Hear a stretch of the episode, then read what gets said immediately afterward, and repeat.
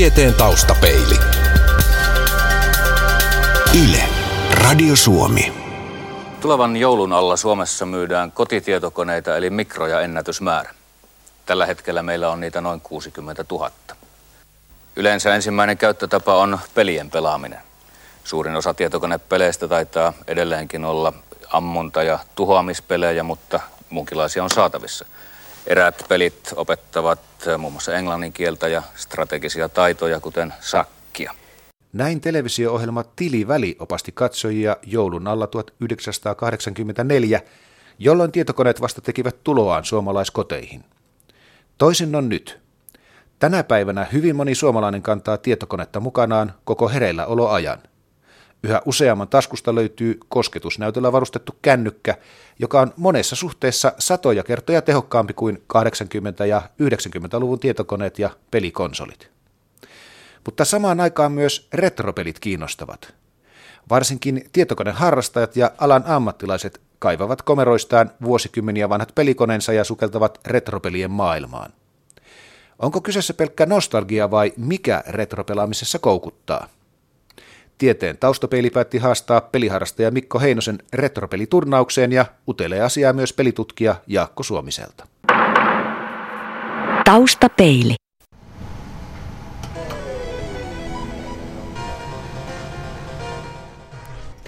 Olen Mikko Heinosen kanssa täällä vanhojen retropelien maailmaan tutustumassa. Hän on tuonut paikalle kolme peliä ja Mikko on osa Pelikone Peijonit nimistä pelikoneyhteisöä. Kuinka paljon teillä on näitä pelejä? Niitä on semmoinen, erilaisia koneita on semmoinen noin 300 kappaletta, 30 kolikkopeliautomaattia ja sitten semmoinen noin 4000 peliä, että ihan tarkkaa lukumäärää ei nyt ole aina tiedossa kullakin hetkellä, mutta sillä suunnilleen. Kuinka kauan aikaa tuollaista kokoelmaa kerää? No mä laskisin aloittaneeni vuonna, vuonna 1992, että semmoinen reilu parikymmentä vuotta tässä nyt on tullut haalittua. Miksi retropelit kiinnostavat? No pelit on kiinnostanut aina. Siitä asti kun kahdeksanvuotiaana sain VIC 20, niin pelaaminen on kiinnostanut. Ja sitten tota, se, se lähti niin kuin, siitä se mielenkiinto oikeastaan tilaisuus teki varkaan, että 90-luvun alussa oli lama, oli näitä realisointikeskuksia, ihmiset vei sinne kaikkia kamoja, ja ne oli aivan naurettava hintaisia. Ja sitten ajattelin, että no otanpa tuon, kun ei tota, ei, ei ollut si- silloin tätäkään lapsena, kun, kun tota yhden koneen tietysti aina vaan sai, että nytpä tutustun tähänkin, millainen tämä oli, ja sitten ne pian keräs kavereita, ja, ja siitä se lähti sitten jossain vaiheessa huomasin, että tämä, tästä on niin kuin tullut elämää suurempaa, että näillä on niin kuin arvoa historiallisestikin, eikä vaan sen takia, että ne on ollut minulle mielenkiintoisia. Mitä pelikonetta pelaat ja mitä peliä nyt menet? Tässä on Canonin MSX-tietokone nyt ja, ja Nemesis 2 on tämä peli, jota, jota pelaan. Ja, ja tota, tämän oikeastaan valitsin sen takia ensinnäkin, että tota, aina kun puhutaan 80-luvun mikrokulttuurista Suomessa, niin sitten tulee esiin Commodore Vikkiä 64 ja näin, ja se on ymmärrettävää, koska monet aloitti sillä, ja niitä oli hirvittävä määrä Suomessa, mutta kaikkea muutakin tapahtui silloin, ja, ja MSX on yksi asia sit, sitä muusta, mitä tapahtui, eli tämä oli tällainen Japanissa su- suunniteltu kotimikrostandardi, jota sitten eri valmistajat teki. Ja se ei ollut kovin menestyksekäs Japanin ulkopuolella muutamassa maassa vaan, mutta Suomi oli yksi niistä maista, missä sitä kuitenkin niin kuin enemmän myytiin. Ja, ja myös tämä oli sikäli mielenkiintoinen alue, että tänne monet japanilaiset valmistajat toi näitä MSX-koneita niin kuin testimarkkinoille. Että kokeiltiin, että meneekö ne kaupaksi ollenkaan, ja sen takia täällä on hurja merkkikirjo, että, että löytyy Canonia, Toshibaa, Yamaha, JNE ja sitten tota, Spectra Video oli se merkki Suomessa, mikä oli, oli tota, suosituin, että oli hyvin aktiivinen maahantuoja ja, ja tosiaan maailmanlaajuisestikin Spectra Video markkinaosuus sit Suomessa oli, oli niin kuin tosi paljon korkeampi kuin muualla. MSX myös harrastetaan Suomessa edelleen on ihan aktiivinen porukka ja sinne on myös tehty kaiken näköistä uutta niin kuin vanhoille laitteille ja tehty semmoinen one chip MSX yhdellä piirilevyllä koko tämä kone ja, ja tällaista, tällaista puuhaa. Että MSX on mun mielestä ihan mielenkiintoinen harrastuslaite myös. Tässä pelissä siis ammutaan avaruudesta tulevia lentäviä lautasia. Joo, tämä on semmoinen, sanotaan, sikäli hauska perustyyppi 80-lukulaisesta pelistä, että tästähän se alkoi tästä avaruusotusten posmittamisesta, ja tämä on aika lailla painunut niin kuin marginaaliin. Vielä tehdään tämmöisiä niin sanottuja räiskintäpelejä, ja nyt esimerkiksi kun tuli PlayStation 4 tai ilmestyy viikon päästä Suomessa, niin siinä on mukana Suomessa kehitetty tämmöinen Resogun on sinne myytävänä, joka, joka tota, on ihan perinteinen räiskintäpeli. Jonkin verran tehdään, mutta silloin 80-luvun alussa puolivälissä näin, niin tämä oli erittäin yleinen pelityyppi. Aika monet pelityypit, joita tänä päivänäkin vielä myydään, pohjautuvat sieltä jostain 70-80-luvulta. Joo, siis sanotaan näin, siinä oli sellainen aika, ja se oli ennen kaikkea niin kuin kolikkopelien kehityksessä, että hyvin nopeasti mentiin eteenpäin, yritettiin keksiä uusia asioita, mitä, mitä esitellä, mitä ei ole vielä peleissä tehty.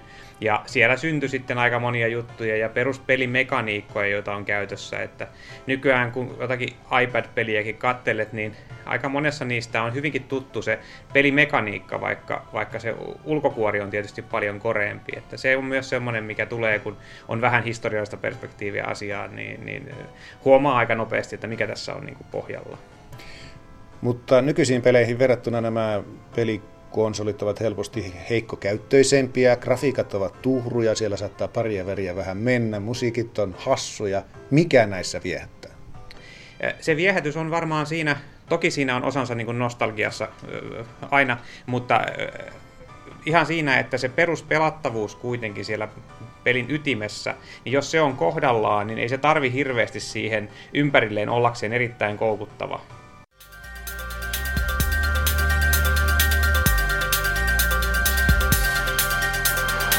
Taustapeili. Tutkija Jaakko Suominen, teet retropelaamiseen liittyvää tutkimusta.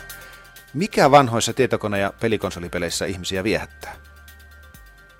No, se vähän riippuu henkilöstä, että ne, jotka on itse aloittanut vaikkapa sitä pelaamista lapsena tai teini-ikäisenä, vaikkapa 80-luvulla, niin saattaa semmoinen lämmin lapsuusmuisto tai joku, joku olla se tekijä, joka vetää, vetää uudestaan niiden vanhien, vanhojen pelien pariin. Tai sitten se viehätys tulee siitä, että ajatellaan, että ne vanhat pelit, niin niissä on ollut hyviä peliideoita ja ne on yksinkertaisia toimivia pelejä ilman mitään semmoisia liikoja koristuksia, joita myöhemmin on sitten näihin digipeleihin tullut. Et se on yksi, mutta sellaisille henkilöille, joille semmoista omaa lapsuuden ja nuoruuden kokemusta niistä vanhoista peleistä, niin se viehätys saattaa olla semmoisessa oudossa graafisessa maailmassa ja myöskin pelisisällöissä. Eli, eli siitä voi, se voi olla vähän semmoinen outo juttu tai vähän muotijuttukin, että nähdään sellaisia digipelaamisen ilmiöitä ja tuotteita, jotka poikkeaa tämänpäiväisistä ja, ja se poikkeavuus siinä viehättää. Esimerkiksi elokuvista on olemassa jonkinmoinen kaanon, eli semmoinen melko yhtenäinen käsitys siitä, mitkä elokuvat on historiallisesti merkittäviä tai jotenkin alaa uudistaneita, niin löytyykö elektronipelien historiasta myös semmoisia johtotähtiä, joiden asema on jollain tavalla retropelaajien keskuudessa ihan kiistaton? Jos mä ajattelen tota vähän niin kuin omaakin, omaakin nuoruuttani ja, ja kansainvälisesti, niin – tietenkin sellaiset pelit, pelit kuin esimerkiksi joku Pac-Man tai Space Invaders, jotka on molemmat Japanista, niin on, on semmoisia tuttuja. Ja sitten kun tullaan vähän uudempaan, uudempiin peleihin, niin löytyy paljon enemmän kaiken näköisiä muitakin, muitakin klassikoita. Ja niillä on yleensä tyypillistä se, että ne on ollut hyvin laajoja tämmöisiä populaarikulttuurisia ilmiöitä myöskin omana aikanaan. Että, että on voinut olla jollain tavalla käänteen tekeviä teknisesti, mutta, mutta se, että että se ei ole vain semmoinen pienen piirin juttu, vaan jonkun Space Invadersin, Pac-Manin tai sitten tämmöisestä edelleen voisi sanoa elävästä tuotteesta, niin nämä Super Mario-pelit on semmoisia, että monet, monet myöskin sellaiset ihmiset tunnistaa, jotka ei ole ainakaan enää mitään aktiivipelaajia, mutta, mutta näihin tuotteisiin törmää myöskin yleensä näiden ihan tämän pelimaailman ulkopuolella, että, että niistä on tullut semmoinen hyvin laajan joukon sukupolvikokemus, että ne tunnistetaan samalla tavalla kuin jotkut tietyt musiikkikappaleet tai, tai elokuvat laajemmin. Tuo saa kuulostamaan asian sellaiselta, että Angry Birds tulee jossain välissä olemaan retroperi-klassikko. Tuleeko näin tapahtumaan ja jos niin milloin?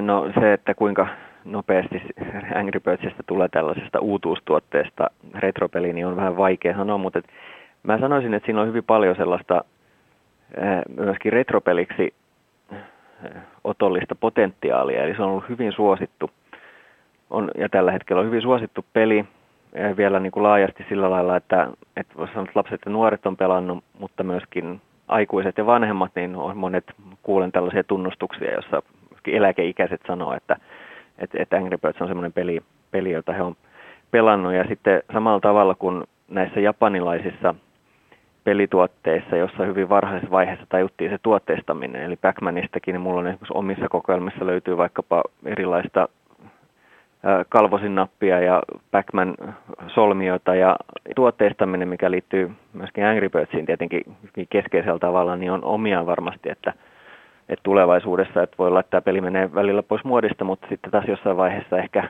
näiden erilaisten tuotteiden ja uusien pelien kautta se on mahdollisuus palauttaa ja henki herättää tietyllä tavalla tällaisena retropelinä tai, tai uudelleen tuotettuna pelituotteena.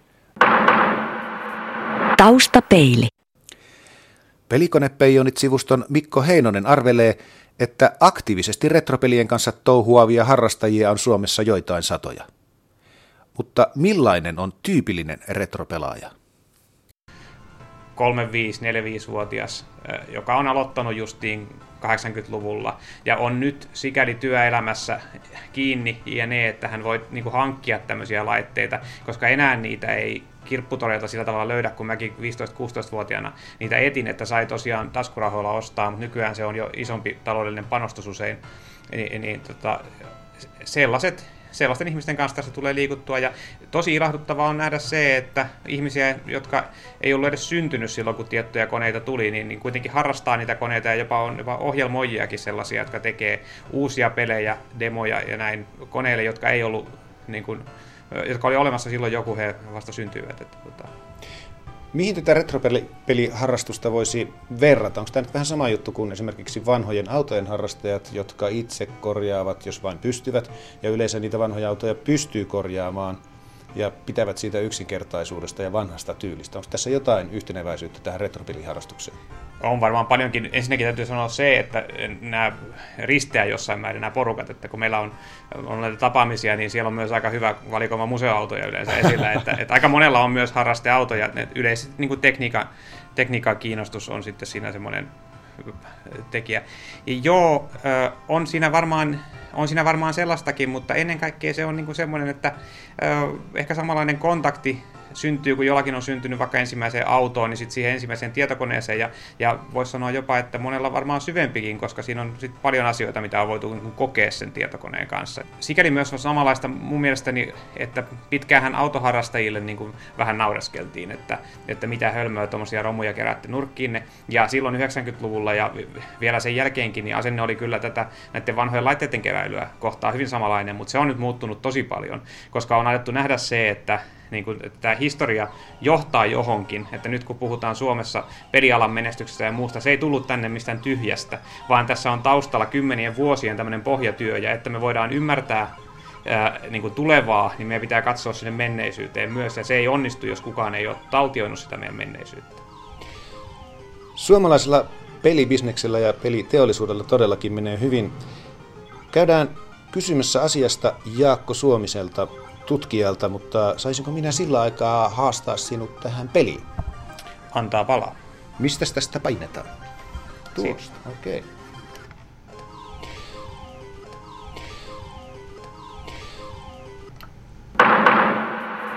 Taustapeili. Yle. Radio Suomi. Peli, pelien tekeminen on viime vuosina muuttunut kosketusnäyttöpuhelimien ja niitä tukevien pelikauppojen myötä pelien saattaminen kuluttajien käsiin on helpottunut, kun kauppaamiseen ei tarvita enää fyysisiä levyjä tai vastaavia ja tavallaan eräs jakeluporos on tavallaan jäänyt välistä pois ja apseena pelit siirtyy nopeasti tekijöiltä kuluttajilta. Miten tämä on vaikuttanut pelibisnekseen kokonaisuudessaan? No se on avannut sellaisia uusia mahdollisuuksia, että kun tuntuu, että vielä tuossa noin ehkä kymmenen vuotta sitten näytti, näytti siltä, että, että maailmassa tämä pelibisneskin keskittyy muutaman suuren yhtiön alle niin, että on erilaisia pelistudioita, jotka tuottaa pelejä ja sitten on tämmöisiä suuria jakelijoita, jotka, jotka sitten vastaa niiden maailmanlaajuisesta markkinoinnista ja jakelusta, että, että tämmöinen pieni studio ei pysty itse markkinoimaan ja jakelemaan tuotteitaan, niin ja nähtiin, että, että sillä tarkoittaa sitä, että pelituotannoista tulee isompia ja isompia, ja kyllä se nyt tänä päivänä on nähtävissä, että totta kai niin kuin tämmöiset Grand Theft Auton tyyppiset huipputuotteet niin on todella suuren porukan tekemiä, mutta, mutta sitten on, että just nämä kosketusnäyttöpuhelimet ja, ja, ja laajemminkin niin tämä verkon kautta tapahtuva pelien jakelu on mahdollistanut se, että on, on tapahtunut sellainen käänne, että uudestaan tällaiset pienemmät pelintekijäpajat, muutaman hengen tiimit, niin on ainakin teoriassa mahdollista saada, saada niitä tuotteita, tuotteita tehtyä ja myyntiin niin kuin maailmanlaajuisesti kuluttajille. Suomessahan näitä onnistumisia on aika paljon. Suomalaisella pelibisneksellä menee hyvin. Angry Birdsista tuli suunnaton hitti ja vastikään Supercellistä myytiin 51 prosentin osuus Japanin huikealla 1,1 miljardin euron summalla. Olisiko tämä ollut mahdollista vielä muutama vuosi sitten? Ei välttämättä, että et, et, kyllä, kyllä tämä jakelumuutos ja nämä uudet peri, pelilaitteet on ollut sellaisia, jotka on vaikuttanut. Ja sitten että tämmöinen suomalainen, ehkä sitä voisi kutsua perinteiseksi mobiiliteknologiaan liittyvä osaaminen ja siihen ohjelmointiin liittyvä osaaminen on sellainen, joka on vaikuttanut siihen, että Suomessa on ollut hyvin vankkaa ammattitaitoa just nimenomaan tämmöisten kosketusnäyttöpuhelimiin ja muihin puhelimiin te- te- tehdyissä tuotteissa.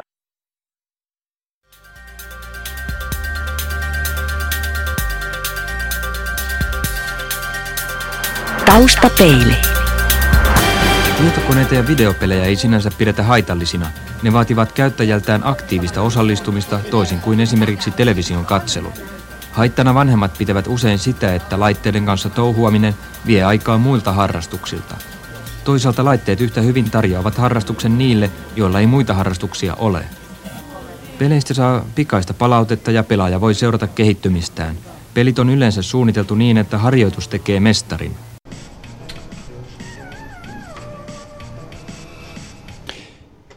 No niin, sain äskeisessä pelissä pahasti nokkini, mutta ei kai se ole ihmekään, kun pelasin Mikko Heinosta vastaan. Mikko Heinonen on siis pelikoneyhteisö Pelikone Peijonien yksi osakas. Me ollaan siirrytty seuraavaan peliin. Mikähän tässä on pelikoneena ja mitä peliä pelaat? No, tässä on äh, Commodore Amiga 1200 ja pelataan Pinball Fantasiesia. Eli flipperiä. Joo, tämä on tämmöinen flipperisimulaatio ja hyvin pitkään tämä oli myös paras flipperisimulaatio, mitä oli. Nykyään on jo vähän kehittyneempiä, mutta tämä on edelleen hyvin hauska peli. Tuo tosiaankin näyttää toimivan aika, aika sulavasti. Joo, Amiga oli tässä oikein omimmillaan tällaisessa, että näyttöä vieritetään ja on paljon värejä ja mukavaa musiikkia. Silloin 90-luvulla alussa se oli ihan oma, omaa luokkaansa. Pelasitko tätä peliä jo silloin aikanaan? Joo, kyllä oli, että Amiga 1200 justi oli sellainen kone, mitä, mitä tuli paljon harrastettua ja, ja sille ei tullut enää hirveän paljon pelejä silloin, mutta sitten kun tuli tämmöisiä suuria julkaisuja, niin näitähän mentiin, lähdettiin meiltäkin tuolta Vammalasta Tampereelle asti ostamaan ja, ja tota, sitten ylpeänä pelattiin, kun oli alkuperäinen peli saatu hankittua. Itsellesi on juuret pelaamisessa, mutta se on myös johtanut peliarvostelujen tekoon. Joo, 15 vuotta tässä nyt on tullut erilaisia, erilaisia julkaisuja avustettua ja on tullut sitten sitä kautta pelattua aika paljon kaiken näköistä. Yleisessä julkisuudessa, sanomalehdistössä ja aikakauslehdissä pelien saama julkisuus on itse asiassa aika pientä verrattuna siihen, kuinka paljon niitä pelataan. Pitäisikö niistä kirjoittaa enemmän ja pitäisikö ikään kuin ihmisten yleissivistykseen kuulua jo tietää pelihahmoja tai, tai pelitarinoita? No lähinnä mä toivoisin, että peleistä kirjoitettaisiin asiallisemmin, että sellaiset hirvittävän negatiiviset uutiset saa paljon palstatilaa, että, että nyt joku lasten psykologi, jolla ei ole itsellä mitään pelitaustaa, niin asettaa tämmöisen lausunnon, että se on verrattavissa siihen tai tähän. Ja sitten taas kun tutkitaan esimerkiksi, että pienten lasten motoriikkaa kehittää tabletin käyttö, niin siitäpä ei juuri kukaan muista mainita, että se on tätä ja tietysti yleisemminkin uutisointia vaivaa tämmöinen kohuhakuisuus, mutta sitä mä enemmän toivoisin, koska kyllä sitten ne pelihahmot ja muut, niin ne tulee sitten uuden sukupolven myötä, koska mulla on itsellä pienet lapset ja heille joku Angry Birds, se on ihan sama kuin meillä oli mikkihiiri, että se on täysin rinnakkainen juttu, joku pelihahmot, kun meillä oli sarjakuvat, että sitä ei tarvitse erikseen tehdä, koska se kyllä tapahtuu, mutta se just, että tiedettäisiin, mistä keskustellaan ja puhuttaisiin niin kuin faktapohjalta, niin se, se kovasti puhuttelisi kyllä minua. Jos nyt vertaa näitä vanhoja koneita, tässä on Commodore Amiga 1200, niin jos tätä vertaa vaikka taskustasi löytyvään kännykkään, niin miten paljon pelivehkeet ovat kehittyneet? Ää, helposti puhutaan niin kuin satakertaisista tehoista melkein joka suhteessa, ja sitten uusissa laitteissa myös niin kuin kolmiulotteiseen grafiikkaan erikoispiirejä, mitä näissä ei ole, että järkyttävästi.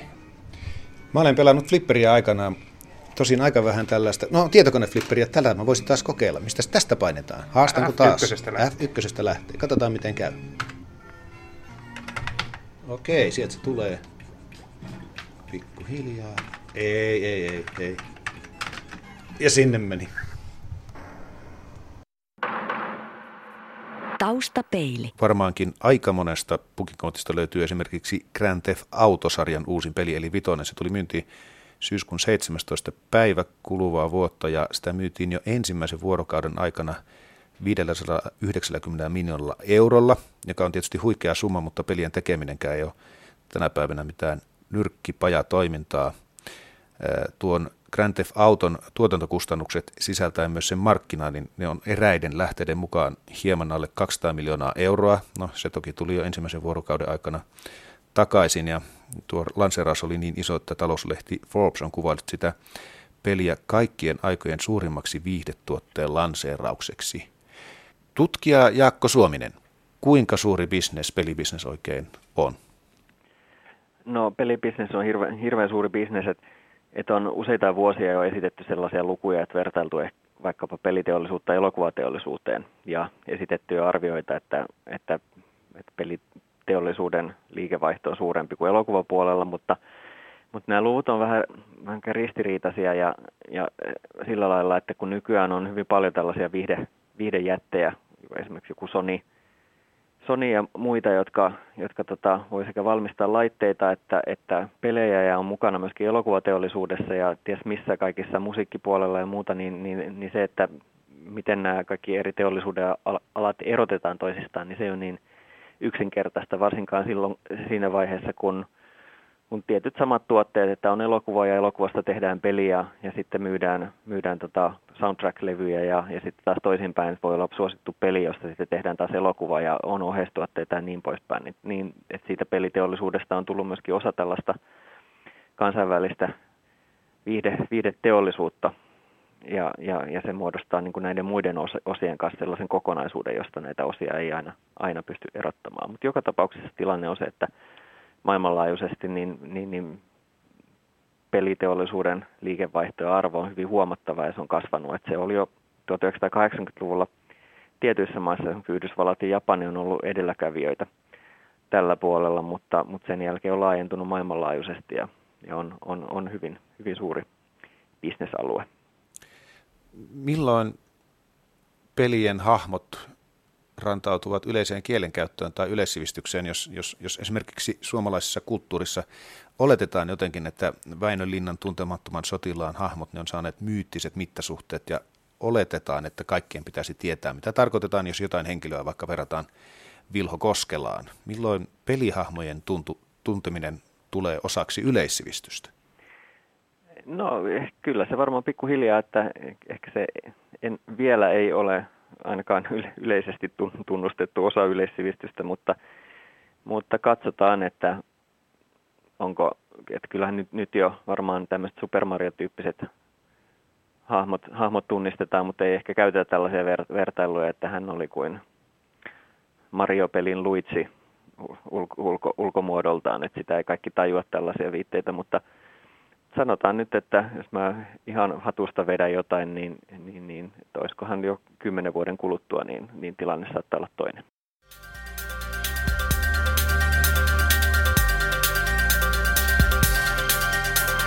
Taustapeili.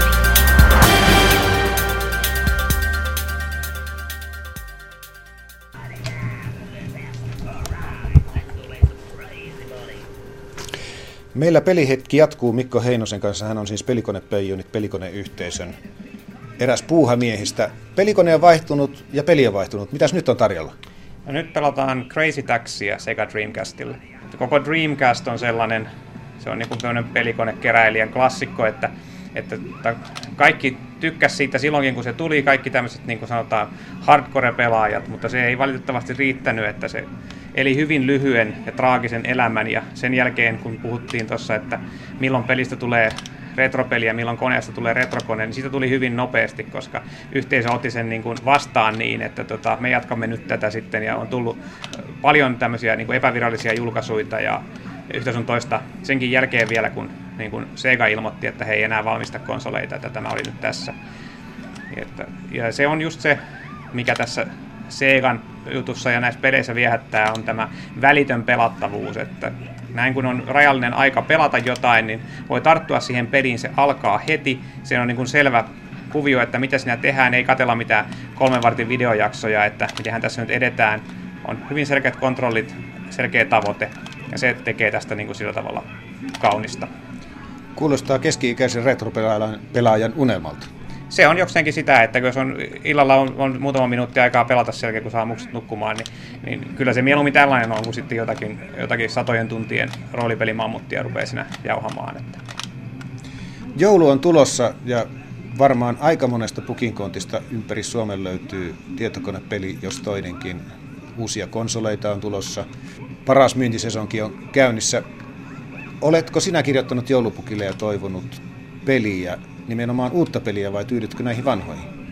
No kyllähän tietysti uudet konsolit pitää aina käydä noukkimassa sitä mukaan, kun niitä rupeaa saamaan, että ihan että pysyy ajan tasalla ja aina tekniikan kehitys kiinnostaa. Näitä on vähän vaikea toivoa enää. Kokoelma alkaa olla siinä vaiheessa, että se on hyvin spesifiä, mitä, mitä niin kuin haluaa ja, ja mitä, se pitää, mitä se pitää sitten löytää. että melkein suhtaudun itse siihen niin, että odottelen tässä, että se osuu kohdalle se, mitä haluan. Että lista olisi joulupukille aika pitkä tässä vaiheessa. Aina mielenkiintoa pitää yllä se, että löytää uusia asioita, mistä ei ole ollut aina ollenkaan tietoinen, ja sitten rupeaa selvittämään, että onkohan tällaista vielä jossain, ja olisikohan se mahdollista sitten saada kokoelmaa ja sitä kautta sitten näytille. Että sehän meillä on tässä ollut tärkeänä osana, että me toimitaan erilaisten museoiden ja tahojen kanssa, ja aina yritetään saada näitä niin kuin ihmisten saataville. Että minua itseäni ei niin kuin viehätä ajatus siitä, että mä istuisin näiden kanssa yksin jossain pimeässä huoneessa, vaan se, että tulevat sukupolvet saa kokeilla myös, että millaista tämä pelaaminen oli aikaisemmin, miten harrastettiin mikrotietokoneita, koska se on semmoinen asia, mitä he vaan eivät tule kokemaan muuten kuin tämän kautta. Tietokoneet ja pelikoneet, ne on niin arkipäiväistyneet tällä hetkellä. Tieteen taustapeili. Yle. Radio Suomi.